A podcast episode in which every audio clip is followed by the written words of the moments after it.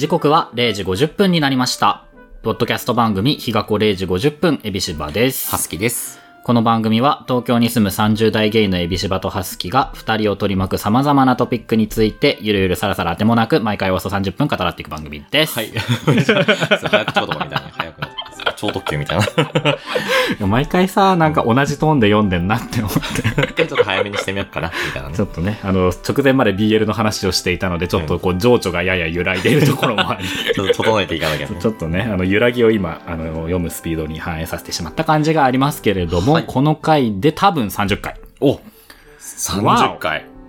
うん約半年やってるらしいです、こんなことを。わ半お年も経っちゃったんだ。早いね。第1回の収録とさ、その投稿のタイミングをちょっと僕ちゃんと覚えてないんですけど、10月ぐらい。10月下旬か11月頭ぐらいからだったと思うんですよね、僕ら。だったと思うんちょっと見てみようかな。ので、まあまあ、秋、冬、春ときまして、うん大体やばいね。半年ですよ。やばいね。半年か。すごいね、しれっと。よう、ね、こんな、うん最初もう本当ただただ話してうん始まった番組でございますが、第今も1回は、あの、去年の10月29日らしいです。わお。シャーロットヨークを知っていますからね。そうですよ。ちょうどね、シェックスアッチにハマってた時だったんね。回初めましてとかじゃなくて、我々、我々がどうじゃなくて、シャーロット、紹介する。シャーロットの話をしたすぎた頃ですね。それはなんかこう、あの、アップルポッドキャストうんうん。とかだとさ、なんか1回目の配信がなんか頭にポンってなんか出てきたりしない？その一番最初、このうん。ポッドキャストの1回目はこれだよみたいな感じでさ、出てきやすいからう、んうん。な そこのやつが全部シャーロットよく知ってますかってみんな最初それを触れてくれるのすごく嬉しいなはいはいはいはい。あ、そういう感じなんだ。なるほどね。確かそうだったか違ったらあれだけど。あれですよ、だから、セックスザシティに当時、その、ドンハマりしてたけど、んあの、アンドジャストライクザットだっけ？うんうん。あれが多分、一通り終わったから、あれをまた見なきゃいけないですよ。一気見しなきゃいけないですみ見ね。た？だってあれ。見てないまだ。見てないよね。僕もその、なんか見るんだったら一気見して、うん。なんかまた、セックスザシティ会みたいに、うんその、アンドザザザザットうん。を、について語る回とかを、やりこう、たいで一回分設けたいなと思ってたから、もう、できるだけネタバレも見ないし、本編も見ないし、予告編ぐらいしか目に入れないみたいな生活をね、自分なりに続けてたんですよ。うんうんからちょっとどっかで見ないとですね。そうだね。消消化しなきゃね。うんこ。の感じも。なんかどうやらミランダがやばいらしいですよ。え、そうなのなんか、あの、サマンサがさ、うん出ないじゃないですか。サマンサが出なくなったことによる、なんかこう、なんか芝寄せじゃないけど、なんていうんだろう。もろもろの影響が一番出てるのはミランダなんじゃないかっていう話は聞きました。と何がどうやばいのかあんまりね、詳しく僕も耳には入れてないんですけど。何かがやばいんだね。どうやらミランダがこう弾け飛んでいるらしいです。あなるほどねじゃ。楽しみ。近々うん。企画しましょうか。ですね。うんしないとですね。いやー、いやー約半年。でこうさ、うんあの、最初の頃はさ、うんほら、びょ冒頭でも話してるけどさ、うんあの、およそ30分語らっていく番組目指してたわけですよ。まあ、今も目指してるんですけど、そうね。あの、どんどんどんどん収録時間が伸びているっていうね。よくない。オーバーザ三現象。前はさ、こう、うんあの、まあ、レンタルルームみたいな感じで部屋を借りて、借りてましたからね。で、限られた時間でやってたから、そうだよ。2時間借りて、ここで30分を2本取らなきゃいけないっていうのがね、割とバリッと決まってましたからね。結構時間をこう気にしながらさ、うんキチキチやってあましたやばいやばい、うん。ちょっとじ喋りすぎちゃったかもってなったけど、うん今、ハスキの家で撮ってるから、うん。もうあの、どんだけ伸びてもいや、そうなのよ。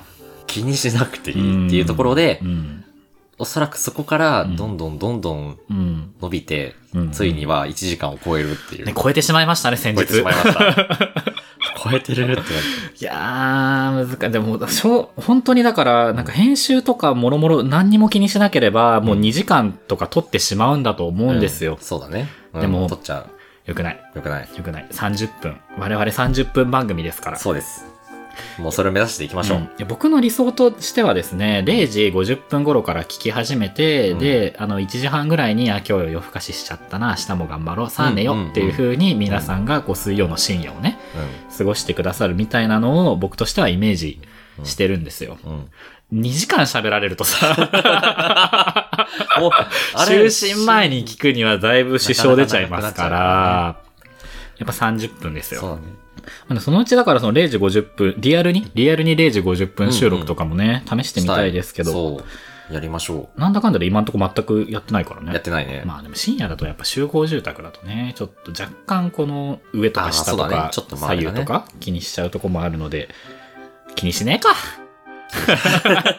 きっとあの0時50分収録の時はお酒飲んでると思うから。酒入れちゃったらもう気にできない。そう、そうですよ。うんもうなんか、というわけでね、そんな二人で、そんな、ラジオあるあるだけどさ、うんというわけでとかさ、そんななんちゃらでのさ、やつで絶対まとまらないっていう問題ある。そんな二人ってなんだってなるから、というわけで、ね、どういうわけでだってなるからね。そうそうあそんなわけで、これ第第30回もやっていこうと思います。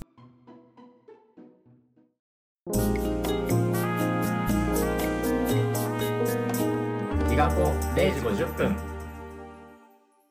あのーまあ、前のうん。さ、段階、あの、前の収録、うん。前の収録で、うん。あの、まあ、ハスキが、あの、コロナになったっていう話をしたと思うんですけど、その間にあの、いろんなポッドキャストさんの番組を聞いて、いろいろ聞いてたんですけど、うん。いろんなところで、うん。エビシバさんの名前をよく耳にするっていう現象が。起きまして、はい。エビシバさん、うんめっちゃいろんなところにお,、便りを送っていらっしゃいましたね。まあ、あの、この2週間ぐらいですね、あの、エビシバが、あの、はがき職人化するという、ムーブがありました。うんまあ、これはちょっとね、遡ると、あの、うん他の番組さんのお話になっちゃいますけど、先日、キガプンにもお便りをくださった、同じ鍋のもつを食うの、はい。ズーさん改めズーミンズミンさんがですね、すごいいろんな番組にお便りを送っているっていうムーブがあったんですね。で、まあ、それを、こう、知ってというかなんというか、僕も今まで割とコンテンツはこう、享受するだけというか、はい聞くだけ見るだけみたいなタイプだったんですけど、うんポッドキャストって割かしこう、こちらから働きかけやすいコンテンツじゃないかっていうのに、まあ、その一連の流れを見てて気づきまして、はい。ちょっとなんかせっかくだし、いろいろ書いてみようと思って、3月の中旬ぐらいかな、うん。に結構書いたんですね。僕が普段聞いてる番組さんにうん。結構書いた。結構と言いつつ、まあ片手で足りるぐらいですけどね。職人として、で、結構書いてみたら結構読んでいただけてあ、りがたい。なので、まああの今日今時点でまだこう読まれてない、もしくは今後も読まれることのないお便りは何通かあるかもしれないんですけど、でもそれでも今時点で、えっと、3番組取り上げていただいてまして、うんあとはまあ、エビシバ名義と違う名前で送ったりとかもあるので、それも含めるともうちょっとなんですけど、第二人格がいるの で。でエビシバっていう名前はこの僕がポッドキャストをやるための名前みたいなところがあるので、いろんなもう人種が。ね、気持ち悪いね。だからこそあの偽お便りが生まれるね。そうちょっと人格を分ける人ことによって格を分ける、と。偽お便りが書けるという。でですね、えっ、と、番組的に言うと、えー今夜のあてはゲイさんと、はい。えー同じ鍋のもつを食うさん、えーゴリラ乙女の散らかしラジオさん、はい。えーこの3番組にね、取り上げていただけました。で、まあ、せっかくこれだけ取り上げていただいて、で、かつその、それぞれの番組の中で、そのなんかこの、なんだろう、エビシバさんこれってどういう感じなんだろうね、みたいな風に、ちょっとお便りの中で、ちょっと僕がこう書ききれていないとか、その、そのパーソナリティのお二人が、それぞれこう、ここ気になるね、みたいな感じになっていたものがあるなと思いまして。はいはいはいなので、まあ、あの、僕がそれぞれの番組に送ったお便りを振り返りつつ、まあ、こっちはこっちでそのお便りについて、まあ、補足というか、うんまあ、あの、ハスキーさんのご意見を聞いたりとか、そういう感じでちょっとこう、ああ、あの、他番組に送ったお便りを使ってこっちで喋るっていう。自分たちの番組でも。そうですね。エビシバさんのお便りを紹介するっていうこと、そうですね。あの、はい珍妙なことをやろうと 思います。じゃあ、紹介していきますか？。はいい。じゃあまず最初に、えー今夜のあてはゲイさんにお送りしたお便りですね。これは、えー回で言うと、第31回、自白した偽もっちり先生とガラケーという回で読んでいただいています。じゃあ、お便り本文ちょっと読んでいこうと思います。またこれ自分で書いたお便りを自分で読むのって本当に偽お便り 以来ですね。いきます。マーヤンさん、ブタシャンさん、お勝手口からこんばんは、エビシバと申します。いつも楽しく聞かせていただいています。突然ですが、お二人はガラケーって使ってましたか？というのも、2026年の i モードフォーマサービス終了に先立って、先日ドコモがツイッターで動画を公開しまして、卒業ソングの着メロが流れる中で、ガラケーに関する色々が懐かしく描写されていて、不覚にも中学高校の青春時代が思い出されてほろりと来てしまったのです。URL を記載しておきますので、もしよければご覧ください。さて、私はというと、中学3年生の時に初めてガラケーを持ったのですが、その当時の私がチョイスしたのは、なぜかウィルコムの WX310SA、まさかの PHS でした。ビルコム懐かしい。WX310SA は配色展開が初代プリキュアと酷似していたことから、ネット上ではキュアポンなどと呼ばれ親しまれていたことを覚えています。今思うと別称だったような感じもしますが。この機種には赤外線通信機能がついておらず、周りのクラスメイトが赤外線通信でメールアドレスを交換し合っているのを横目に歯ぎしりしたり、代替案としてメールアドレスの QR コードを作成したはいいものの、当時はまだ QR コードが一般的でなかったために誰にもまともに読み取ってもらえず、電波塔が貧弱であるために部活の合宿で自分だけ常に県外の屈辱を味わうなど様々な思い出が蘇ってきます。映像の中でも描写されていますが、件名の RE が少しずつ長くなっていくのにときめいたり、臭い J-POP の歌詞を書いた待ち受けを友達や恋人とお揃いにしたり、やったね。電池蓋の裏にプリクラを貼ったり、いろいろしましたよね。お二人もバリバリガラケー経験世代だと思うので、ガラケーにまつわるエピソードなどあればお聞きしたいです。それではまた更新楽しみにしております。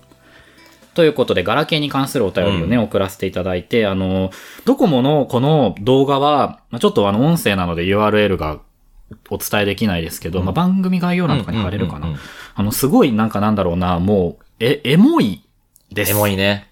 エモさの塊みたいな動画を公開して、あれ上手だよね。うんなんかさ、僕それこそ、着メロがこう単音だった頃とか、そのパカパカしなかった頃のガラケーっていうのは、ちょっと世代が上だから、うんあんまりピンとこないんだけど、そっから始まってさ、どんどんちゃんとこう、ガラケーの歴史を辿っていくからさ、うんもう、だからそれこそ20年ぐらいの間にさ、青春過ごしてる人だったら絶対どこかでさ、比較ズーンってなるわけよね。うん。作りがね、ーずるいですよ。あの、最初はさ、単音だからハモれないけど、どんどうんん音がハモってくんだよねね。え青毛羽と落としたっけ24あの、曲。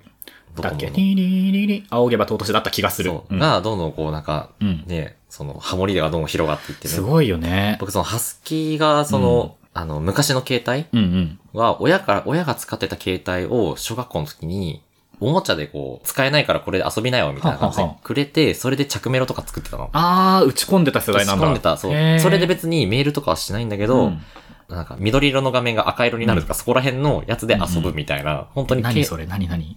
緑色の画面が赤色になる。昔って、うんあの、昔の携帯って、敵襲みたいになってんじゃん。な液晶画面、画面がうん緑色か赤色かを選べるみたいなモードがあったんだよねな。緑にも赤にもできるみたいな。へー、どっちも見づらそうだけど。それがなんかステータスじゃないけど、多分へー。そういうのとかあったり、iPhone のこの背面の色が選べる的なみ感じ？たいな感じ。そう。それが液晶でできますよ。みたいなのがすごいみたいな時があった。なるほど。だろだろう、だろう。やったんでしょ。う。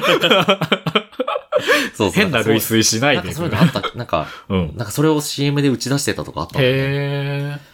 だそれでなんか、うんやっぱりそう、着メロとか作ってたからさ、うん子供ながらに。うんなんかやっぱあの CM は刺さるものがエモいですね。ですねうん。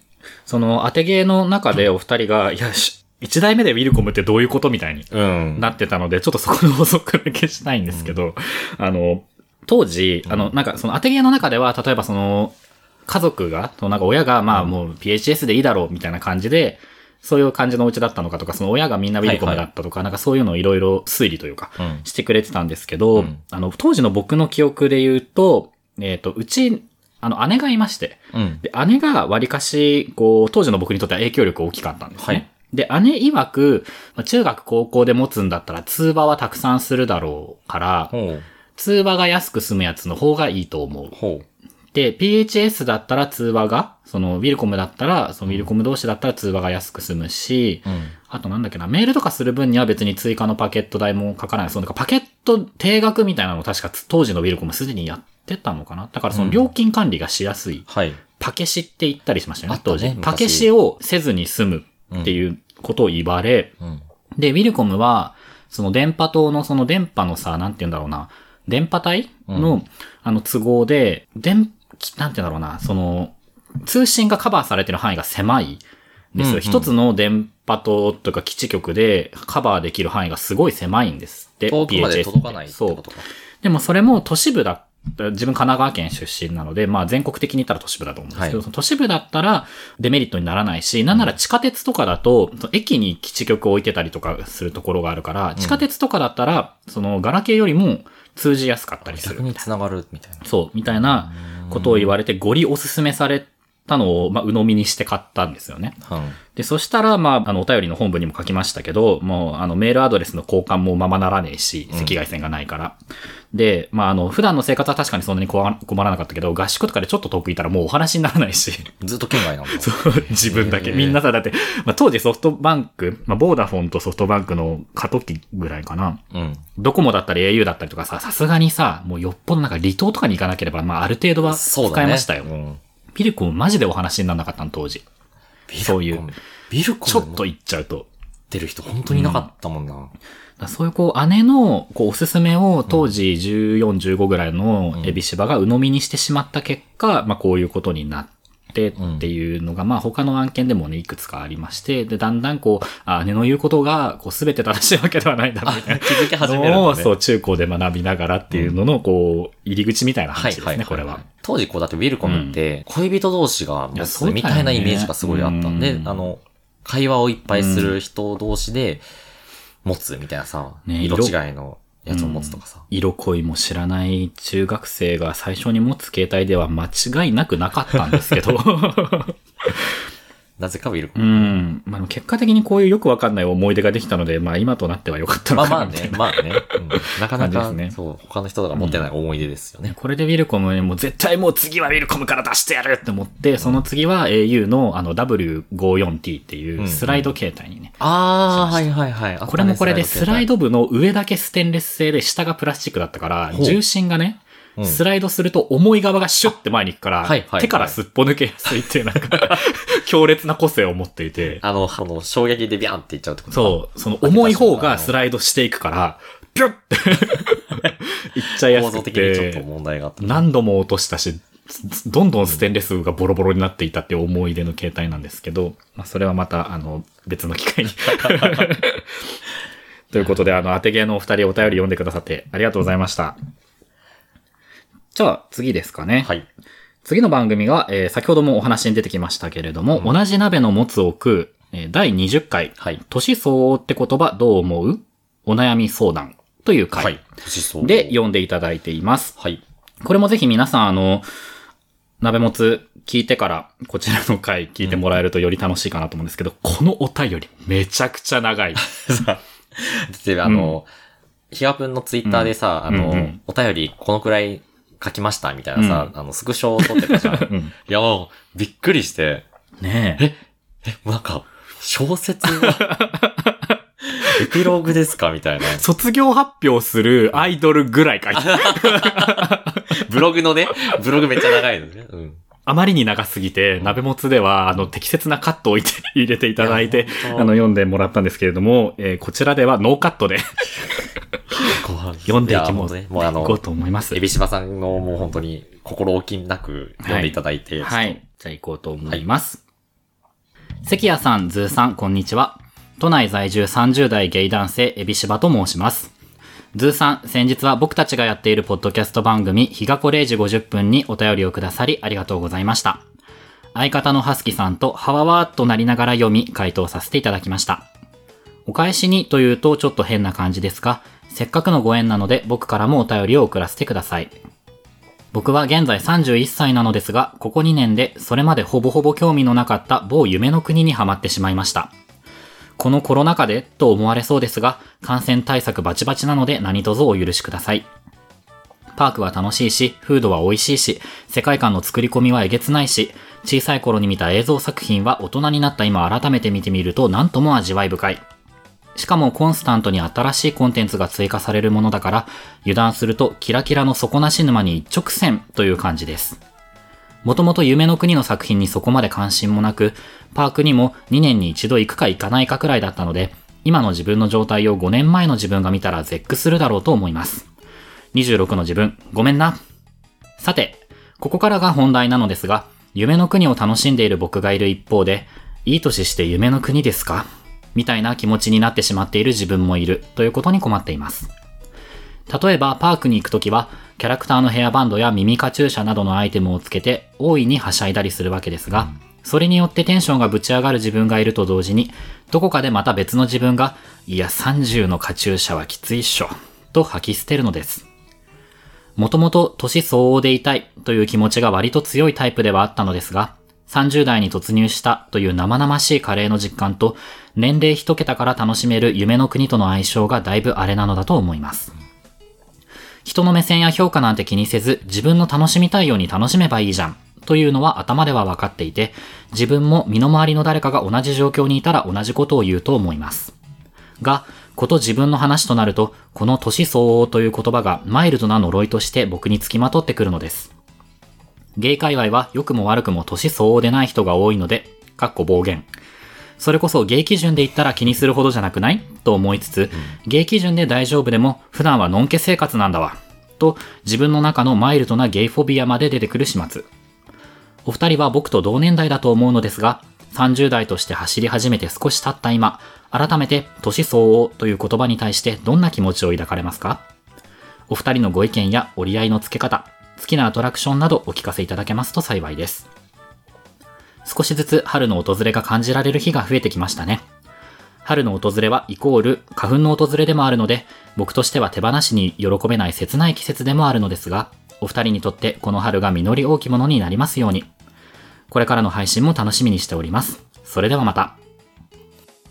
長っ長い 今、あの、時間見ながらやったけど、うんあの、3分ちょっとで、すごいよ。30分番組の3分ちょっとをこれで持ってくるやばい。ラーメンが出来上がる。ラーメンタイマーとして僕のお便りを使っていただくということで。これであのー鍋もつの関谷さんが文字カウンカウントというかなんか見たらしいんですけど、1290文字だったかななんか、そんぐらいの数字。まあ、1000すごいよねは超えてた。えこれはさ、もうバーって書くの、うんバーって書いてすごいね。なんか。通勤途中かなんかに、よし、お便り、お便り送ろうって思って、うん。あの、スマホでわーって書いて、添削を3回ぐらいしてうん。送った。いやーだって、なんか、エビシバさんのその、なんか、文章を書くうん、さ、そのスピード感、やっぱびっくりするときあるもん。本当。うん。さっきの、うん。さっきというか、この一個前のさ、うん。あの、BL 回でも、うんうん。あの、最初に寸劇をやったあの、まあ、セリフをね、いろいろこう作ったやつがあって、うん。最初、ハスキがこう、書いて、うん。で、今日、その、撮るときに、エビシャバさんがちょっと修正したよ、みたいな、うんうん見といてね、って言って、うんパッて見たら、もうなんか、2倍、3倍ぐらいに増えてて、セリフが。え？みたいな。え？何これ？みたいな。もりもりにそう。持ってしまいました。で、もうなんか、と、とがきみたいなさ、うんこの、なんか、ここでドンとかバンとか、はいはいはいなんか SE とかね SE とか、なんか、カッコの心の声とかも、うん。どんどん増えてるじゃん、コメント。うん持っ出ちゃうんだよね。持ちゃいがちなんですかね。いやでもこれで、あの本当にあまりに長いお便りはうん迷惑になるなっていうのをすごい感じたので、あのこれから何かお便りを送るときはもう少し自分なりに、なんかせめて800字ぐらいには収めようかな。あ、それでも800ぐらい、僕ね、多分400とかで書けない気がするわ。400ってさ、いやもうなんかそれをやろうとするともう振り切れてなんかお二人の好きなおでんの具は何ですかとかになっちゃう。20字とかになっちゃうから。短くなっちゃう。適切なところに至れないんですよ。でも、でもこれは本当に、まあ、それだけ僕が熱量があったっていうことね、うんあの、うん鍋もつの二人もね、言ってくれてたけど、そうだね。熱量が出ちゃったってことでもあると思うんですけど、出過ぎ。すごい、すごい悩んでる人だもん、これ。本当に本当にい。や、でも本当思ったのが、すごいエビシバ悩んどるやん、みたいな。言ってたけど、いや、ねなんだ、悩んで、間違いなく気にはなってるんですけど、多分お二人が受け取ってくれたほどのスケール感では悩んでなくて。これ、だって、ハスキがこれもらっても、うんこのお便りもし来たら、いやこの、この方めちゃめちゃ悩まれてる。なんか、すごいちゃんと答えなきゃってなるよ。なんか年相応っていうのと夢の国っていうのは僕の中でまあ確かにずっとテーマではあるんですけど、うんでもなんならこの収録の2日前にも言ってるから。そうだよね、言ってたよね。すげえ楽しんでるじゃん、と思ってさ。これ食べました、これ食べました。鬼ほど楽しみました。な食べてきちゃった。そうだな。なんかこの、のお二人のあのうん関谷さんとあのズーミンのやりとりの中ですごい鋭いなって思ったのが、あの僕がその誰か他の人に対して、うわ、年相応じゃないなって思ってる瞬間があるんじゃないかみたいな。話があって、結局だからその、ま、他の人にめ向けてる目線が自分にやっぱり返ってきちゃうっていうのは、いいいそうだね。これも本当関谷さん鋭いなって思ったんだけど、その文章を読んだ感じ、その、エビシバさんは、あの、結構、客観視をする人だよね、みたいな。うん自分がこの30で夢の国を楽しんでいて、それってどうなんだろうみたいな風に結構こう、まあメメタにというか、うん。見る人っていうのを考えると、多分他の人にめ向けてる目線っていうのが自分に返ってきちゃってんじゃないかみたいな話があって、まあもう、それに関してはまんまそれだなって思ってま、さにって感じだったのね。それこそ夢の国にハマる前うん。って、なんかこう、なんだろうな、なんか40代ぐらいの、なんかこうもうゲイゲイゲイみたいな感じのうん。人が、例えばプーさんの、うん。こうヘアバンドとプーさんのパーカーとみたいなのつけて、なんか行ってきました、みたいな、舞浜最高、みたいな投稿とかしてたりするのを見て、うん結構胃もたれしてたんですよ、僕。まあれ、楽しんだらいいと思うが、みたいなとこが、やっぱりあったんですよ、それはもうね、間違いなくあった。年、ちょっと楽しそうだけど、これの格好は年としてどうなの？みたいな。いや、ちょっときつくない？っていうのがあって、うん。で、今ですよ。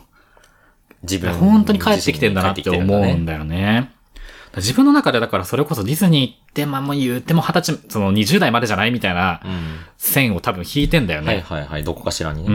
ん。これは多分第28回かな。アプリとか SNS でさ、年齢で線引いちゃう問題みたいな話もあったし、うんはいそこで僕さ、これちょっと時系列が複雑なんですけど、お便りを送った後に、ヒガプンの第28回を収録して、その後に鍋もつで読んでもらってるんですね。うんうんうんなのでちょっと時系列ぐちゃぐちゃしてるんですけど、で、28回のところで僕、お便りに対して、あの、ほぼほぼ同じこと言ってるんですよね。そうだね、そうだね。その、自分がやらずに、それこそこう、何歳以上はダメですって言ってることを、他の人がやってる時に、え、なんでってなっちゃって、そこの自分と他人の境界危うくなってる時にモヤモヤするよね、みたいな話をしてたんだけど、まさに同じ。これってその、厳密に構図は違うけど、でもその他人に向けてるものが自分に返ってきてるか、その自分が良しとしてるものが他人にないがしろにされた時にモヤモヤするかっていう風に、うんうんどっちもこうやっぱり、自分とさ、他人の関係じゃないですか。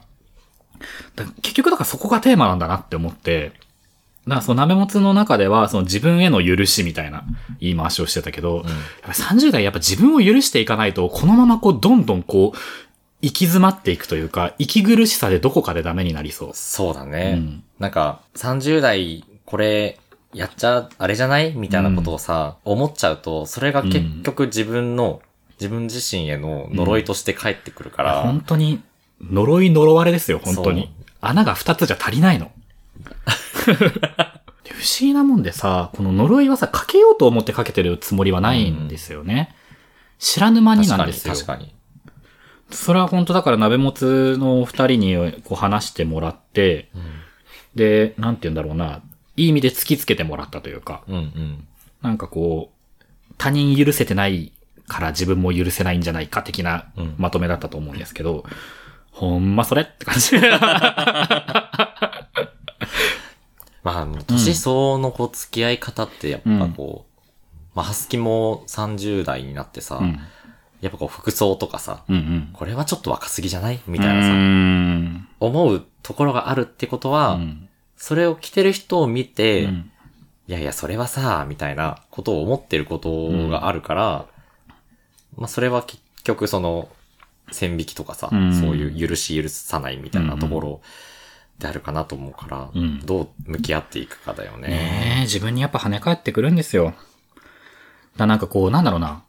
割かし自分、その、例えば自分が20代の頃に、その30、40の人たちを見たときに、なんか、ああはなりたくないみたいな方、経路が強かったなっていうのは、今振り返ると思って。反面教師みたいな。ああなりたいっていう年上像があんまりなくて、ああはなりたくないっていう、その避けたいルートばっかり見てたのね。あで、それが多分今時差で来てるんだろうなって思って、うんななんかこう自分がこの30、40、この先を考えたときに、こうなりたくないっていうのは、まあ良くも悪くも20代の頃にもうだいぶ培っちゃったから、だからこうなりたい30代、こうなりたい40代っていうのをちょっと意識的にはい。やらないと、それこそこうどこかで行き詰まるだろうなっていう感じがしていて、で、そのこうなりたい30代、こうなりたい40代の中に、その、これも多分鍋もつの中でお話ししてくれてたかな、そのなんか楽しむシーンでちゃんと楽しめるはい。っっていうのってすごいいいことよね、みたいな話があったと思うんだけど、うん。だからそういうこう、まあ、はしゃぐシーンで、そのはしゃぐ30代、40代っていうのを、こう、こうありたい像として、うんなんかもう少し自分の中で明確にした方がいいんだろうなって思って。こうなりたくない、こうなりたくないみたいなのってさ、やっぱりしんどいし、うんこうなりたくないっていうのをイメージしたところで、じゃあどうなりたいのっていうのがさ、こう自動で設定されるわけじゃないじゃん。うんうん。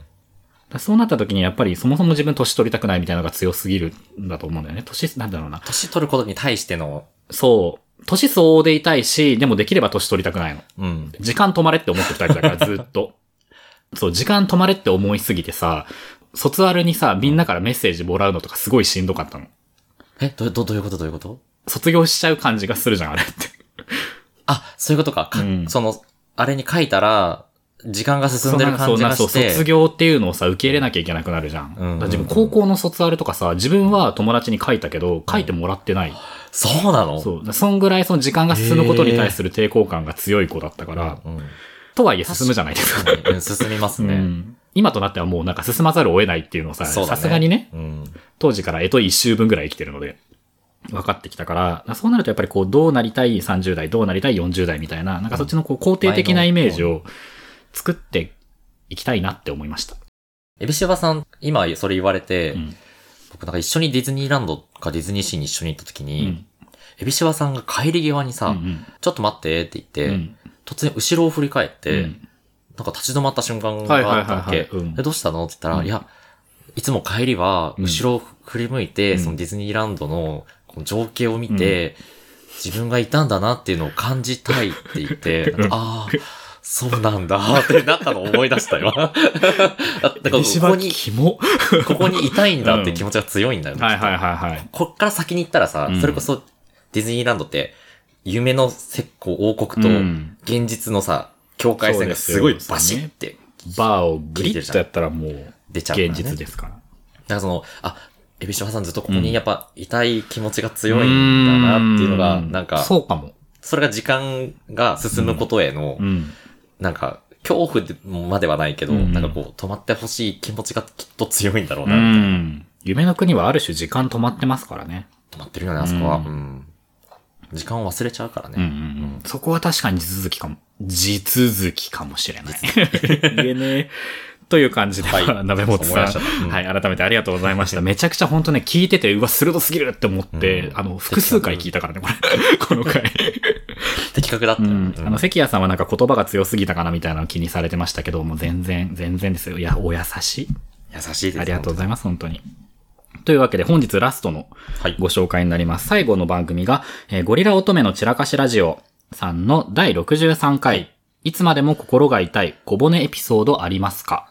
という回でご紹介いただきました。これはちょっと短いです。お便り。あ、本当に。読んでいきます。うんお松さん、いくみさん、こんにちは、エビシバと申します。初めてお便りします。最新回のお料理 Vlog っぽいもの、面白かったです。これあの、そのお便りを送った時の直近回でお二人がなんかお料理 Vlog っぽい。ものをそれぞれ作成して、で、こう、公開するみたいな、うんうんあの、音声コンテンツとはみたいなことをやってて面白かったんですよ。すごい、なんていうの、毒気がある感じで。毒気がね。のなんとなく小馬鹿にしたくなっちゃうの不謹慎ながらわかります。お二人にお聞きしたいことがあるのですが、しょうもないけど心に魚の小骨のごとく引っかかってしまって取れない言葉ってありますか？僕はゲイなのですが、7、8年前に学校の同期、かっこ女性にカミングアウトした際に、開口一番、えー、ゲイの友達欲しかったんだよね、と返されたことが未だに小骨っています。うん。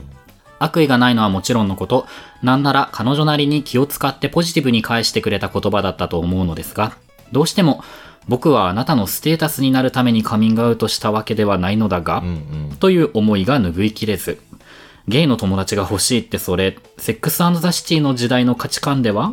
オン？と。ちなみに周りのゲイに聞いてみると、女性にカミングアウトをした際にこの手の返しをされた人は一定数いるみたいです。愚痴っぽくなってしまいすいません。お松さん、いくみさんにもこういう小骨エピソードがあるのかなと思いお便りをしたためてみました。もしできれば小骨の取り方についても教えていただきたいです。毎回の配信楽しみにしています。花粉の厳しい時期になってきましたが、お二人ともご自愛くださいませ。ということで、はい。短め。確かに、1 分偉いでしょ40秒ぐらい。時間を測るの怖い。でこれはですね、まあ、あの、僕の中で本当に小骨ってたエピソードだったんですけど、でもなんかこう、エピソードとしてすごい、おなんて言うんだろうな、なんか笑いが取れるほどの小骨ではないというか、うん。こう、まあ。ゲイ的には、まあ、若干あるあるぐらいの話だと思うんですけど、ね。本当に僕の中で、地味に引っかかってて、ちょっと供養をさせてもらったんですね。で、あの、お便りですね。あの、ゴリチラのお二人も番組の後半で、そのアウトプットしちゃうと小骨って取れるかもみたいな。うんうんそれこそこう友達との話でこう、なんだろうな、話をネタにしたりとか、とかそうそうそう、にしたりとかっていうのをおっしゃっていて、で、実際僕このお便り送って読んでもらったことで、なんかだいぶスッキリした。ああ、よかったよかった。まあまあねって。ぴょんと取れて。そうそうそうそう。で、このお便りを送った回の感想ツイート、まあ直接だからその、ヒガプン宛てじゃないけど、ゴリチラの感想として、なんかいろんなゲイの人がツイートしてたのをねうんうんう、んいくつか見たんですけど、なんか、わかるとか、はいはい。あとなんか自分もこんなん言われたわみたいなとか、なんか結構僕が予想してたよりも、そのゲイ界隈からのその共感が得られてあ、なんかあるあるだろうなって思ってたけど、やっぱりあるあるだったんだっていうのが、なんか確認できたことによっても結構取れた気がしますね。で、番組の中でお二人が、この同期の女性ってどういう関係だったんだろうみたいな。あなんかそうカミングアウトするぐらいだから、うん結構仲良かったのかなみたいなことをうん。言ってくれてたんですけど、ちょっと補足で言うと、僕、大学院に入っ、大学院の時なんですけど、大学院に入った時に、その同期が十何人かいて、うんで、僕その当時やってた研究が、わりかしそのゲイ的な、なんて言うんだろうな、まあゲイを扱うような感じの研究をやってたんですね。うん。だから、まあ、その、なんだろうな、この手の LGBTQ 界隈あるあるかもしれないんですけど、うんうん。この手の研究やる人って、もしかしたら当事者かなみたいなのが、まあ、ややはいはいはい。当事者じゃない人がやってたり全然するんですけど、うん。で、大学に入って最初のその同期顔合わせ会みたいな飲み会、当時コロナ前だったので飲み会で話した時に、なんか、なんか話の流れで、なんかどっちなんだみたいな話になったんですよ。それ自体は別に嫌な流れではなくって、で、まあ、言っといた方が、まあ、この先2年間ぐらい結構同じ時間共にするし、うんまあ、おそらく、そんなにこう、なんて言うんだろうな、差別的なタイプではなさそうっていう見積もりが僕なりに当時あったので、はいはいだからなんか、なんだろうな、質問としてはその、今付き合ってる人いるのみたいなうん。感じだったと思いますけど、なんかその、彼氏がいるっていうのを伝えたんですよね。場に対して。はいはい。だからその、同期、その、女の子一人に対してカミングアウトしたわけじゃなくて、まあ、その一度に複数人にっていう感じだったんですよ。で、その同期の女の子は僕、その時、僕とテーブルが一緒だったんだよね。はいはい。で、そこで、私ゲイの友達欲しかったんだよねっていうリアクションが返ってきたっていう構図だったわけですよ。だから関係性としてはほぼほぼまだできてはなくて、うん。らそれもあって、おん？っていう。まあ確かにそれはちょっとびっくりするね。うん。でも本当に今改めてその構図を話して思ったけど、やっぱり彼女なりにポジティブな返しをしようとしてくれてたんだろうなっていうのも伝わってくるの。うんうんうん。でもなんか、なんだろうな。僕その大学院で勉強してた領域的に結構言葉には気を使う分野だったんですよ。うんうんで、え、なんかあんたそれでいいのっていうのも思ったんだよね。うんうん。もうちょっと言葉気使ったらって思った そうそうそうそう。そういうなんかいろんな要因が。そうそうそう。え、あんたこの先そのワードのセンスでやっていくの？みたいな。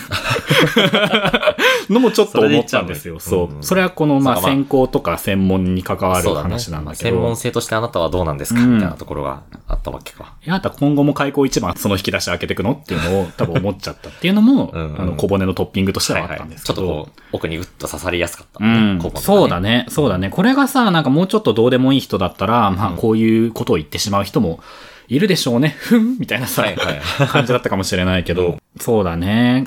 この関係性だったからこそちゃんと刺さっちゃったっていうのはあるかもしれうんうない。ん。まあどうですか、あるよねハスキさん刺さってます？小骨。小骨、まあそうだね。いっぱい刺さってると思う。そんなん大変じゃん。僕あの、いっぱい刺さっちゃうの？ちょっと、ほんとちょっとしたことで、うんはいはいはい。刺さりやすい時はあるかあな。気づいたら取れてるっていうのももちろんあるんだけど、それこそカミングアウトの話で言うと、うんうんもうこれ、あの、誰かがツイートしてたのを見てるのが、こずっとこぼねってるのがあって、はい。あの、まあ、カミングアウトについて、うん。えっと、まあ、ゲイの方が、うん。えっと、ツイートしてるのを、まあ、ハスキーがそれを見てっていうよううんうなん。構図なんだけど、だからそその、全然知らない人、友達でも何でもない人なんだけど、はいはいはいカミングアウトってただの自己満足だよねっていう。ああ、まあ不定期に出てきますよね、そういう話。あの、カミングアウトっていうのは自分の思いを一方的に相手に伝えちゃってるから、うんうんうんだからあなたのその行為は自己満足であって、うんうん相手に対して相手がそれを処理しなきゃいけないじゃん。はいはいはい。言われて、うんなんかこう何を言おう、どうやって返そう、うんなんてこう傷つきちゃうかな、これみたいな。うんうんうんそれを処理をさせちゃってるだけだから、うんカミングアウトはなんか、罪、罪とは言ってないけど、うんまあそういうニュアンスで自分はちょっと受け取っちゃって。美談にするようなもんじゃないっていうような話は結構あるよね。そうそうそう。っていうのを見て、うん。あ、カミングアウトって悪いことなの？っていう風なうん感じは思っちゃったわけよ。あ素直だな、ハスキさんやっぱ。いや、で、それで、うん。今までこうさ、自分、ハスキーが結構こう、いろんな人にカミングアウトしてくる中で、うん。え、迷惑だったのかな？みたいな感じで思っちゃううん。ようになって、凹む時があったわけ。はでも、あの、まあ、自分自身は、うんまあ、知ってほしいのが強い、気持ちが強いから、はいはいはい結構フランクに言っちゃうんですよ。あ。うん。あの、割と早い段階で、いろんな人に。はいはいはいだからなんか、その、なんて言うんだろうな、そのエピソード見た時は、うん結構小骨って言えなかったはいはいはい時があった。ああ、じゃあその小骨が引っかかってるだけじゃなくって、その後の自分の行動というか選択にも影響しちゃう感じだったんだ。そうそうそう。あ、なんか、多分へー言ったらちょっと迷惑かなとかって考えるようになっちゃったけど、うんそれもだからあれだね、小骨じゃなくってさ、背骨が、魚の背骨がぶっ刺さってるみたいな。そう、あのブサっ、て。うんゴリチラの中で、あの、うんイクミさんも言ってたけど、小骨じゃ済まないやつだよね。背骨だったかも。うんそう、というのあるし、魚の背骨がぶっ刺さってる絵面嫌すぎる。やばすぎだよね。激痛でしょうよ。お米飲むとかでさ、どうにかなるレベルじゃないからね。取れても痛いよね。傷跡バーン開いてるでしょうね、あれ。あとはその、まあ、小骨で言うと、あと一番の中、うんハスキの中でまだ小骨ってるのが、うん。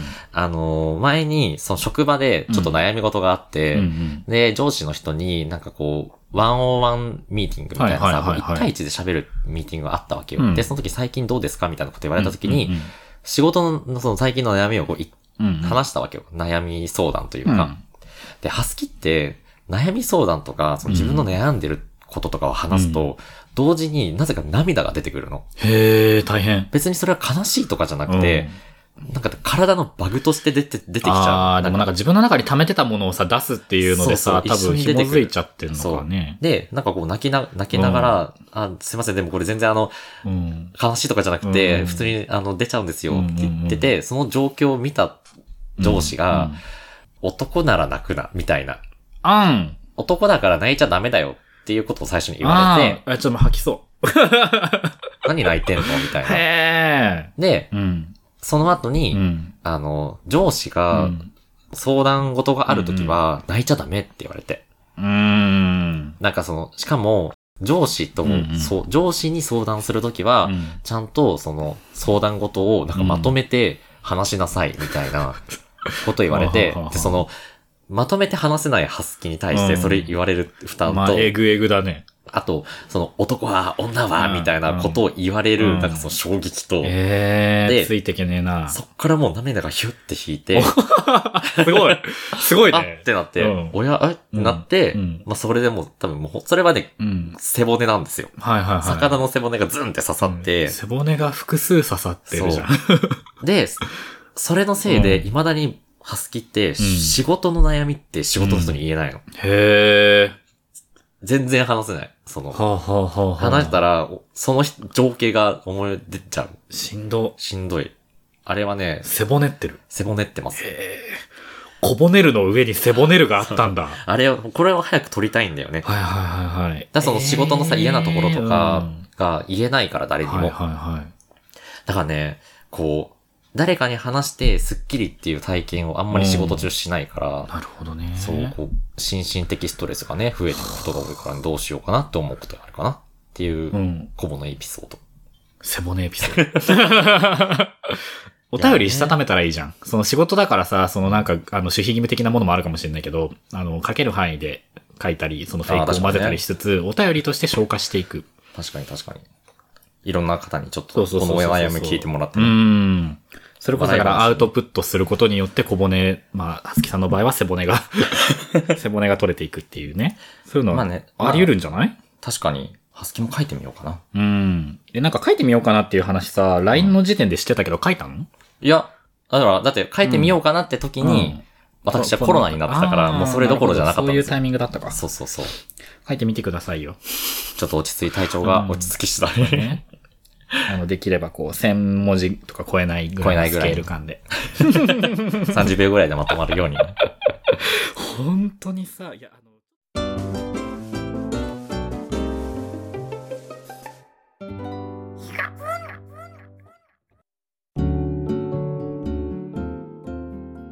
でも本当にお便り、まあ、書くのも楽しいし、読んでもらうのも楽しい。なんか読んでもらうときすごいドキドキするの。ああ、なんかえそのドキドキ、どういうドキドキ？なんて言うんだろう。なんか、何を言われるのかはわからないじゃん。うんでひどいことはまあ言われないだろうと思うんですよ、さすがにね、うんうんひどいこと言いそうな番組じゃないっていうのはもちろん分かってるから。でも、とはいえ、この文章に対してどういうリアクションが返ってくるかわからないっていう、その、なんて言うんだろうな。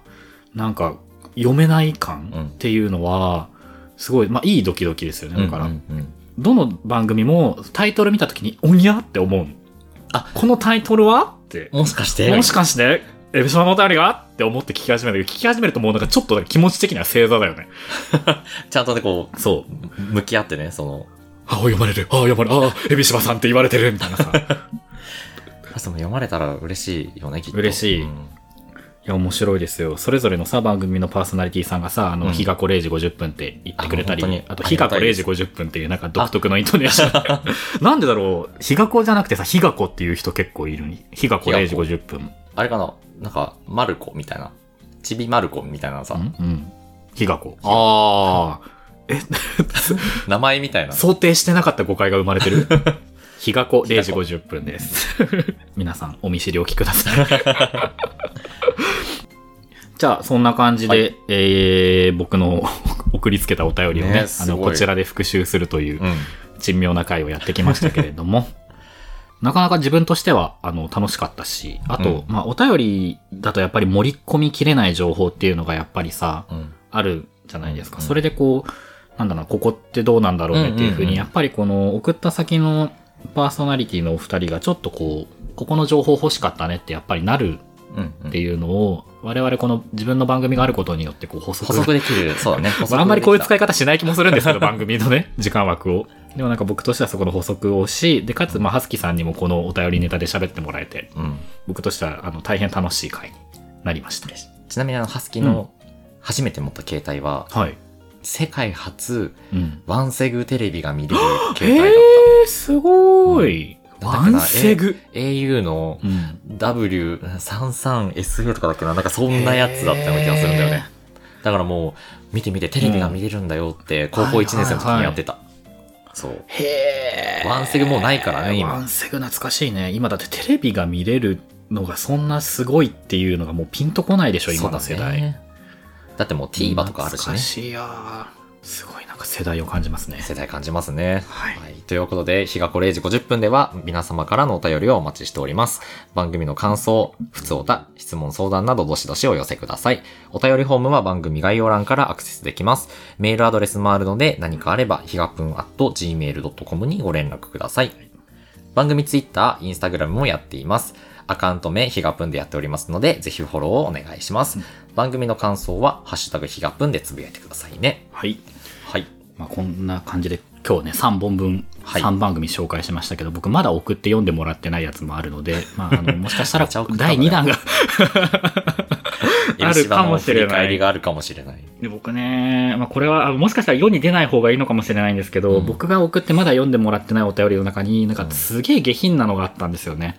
下品なの送りつけちゃったんですよ。うんえ、それを振り返、あの、はうんエビシバさん自分でそれ読まなきゃいけなくなるってことだよね。かもしれない。すごい楽しい。なんかこう、まあ、読んでもらえたら嬉しいけど、読んでもらわない方がいいかもしれないみたいな、すごい変なジレンマを今、逆にこう、ね、あの、日が経ってね、実はこんなの送ってましたって言って、ね。うん。読んでみてもらってください。うんなんであんな下品なお便り送っちゃったんだろうな 気になるはい。ちょっと後悔をしつつ、はい。というわけで、ここまでのお相手は、ハスキと、エビシバでした。バイバーイ。3番組の皆さん、ありがとうございました。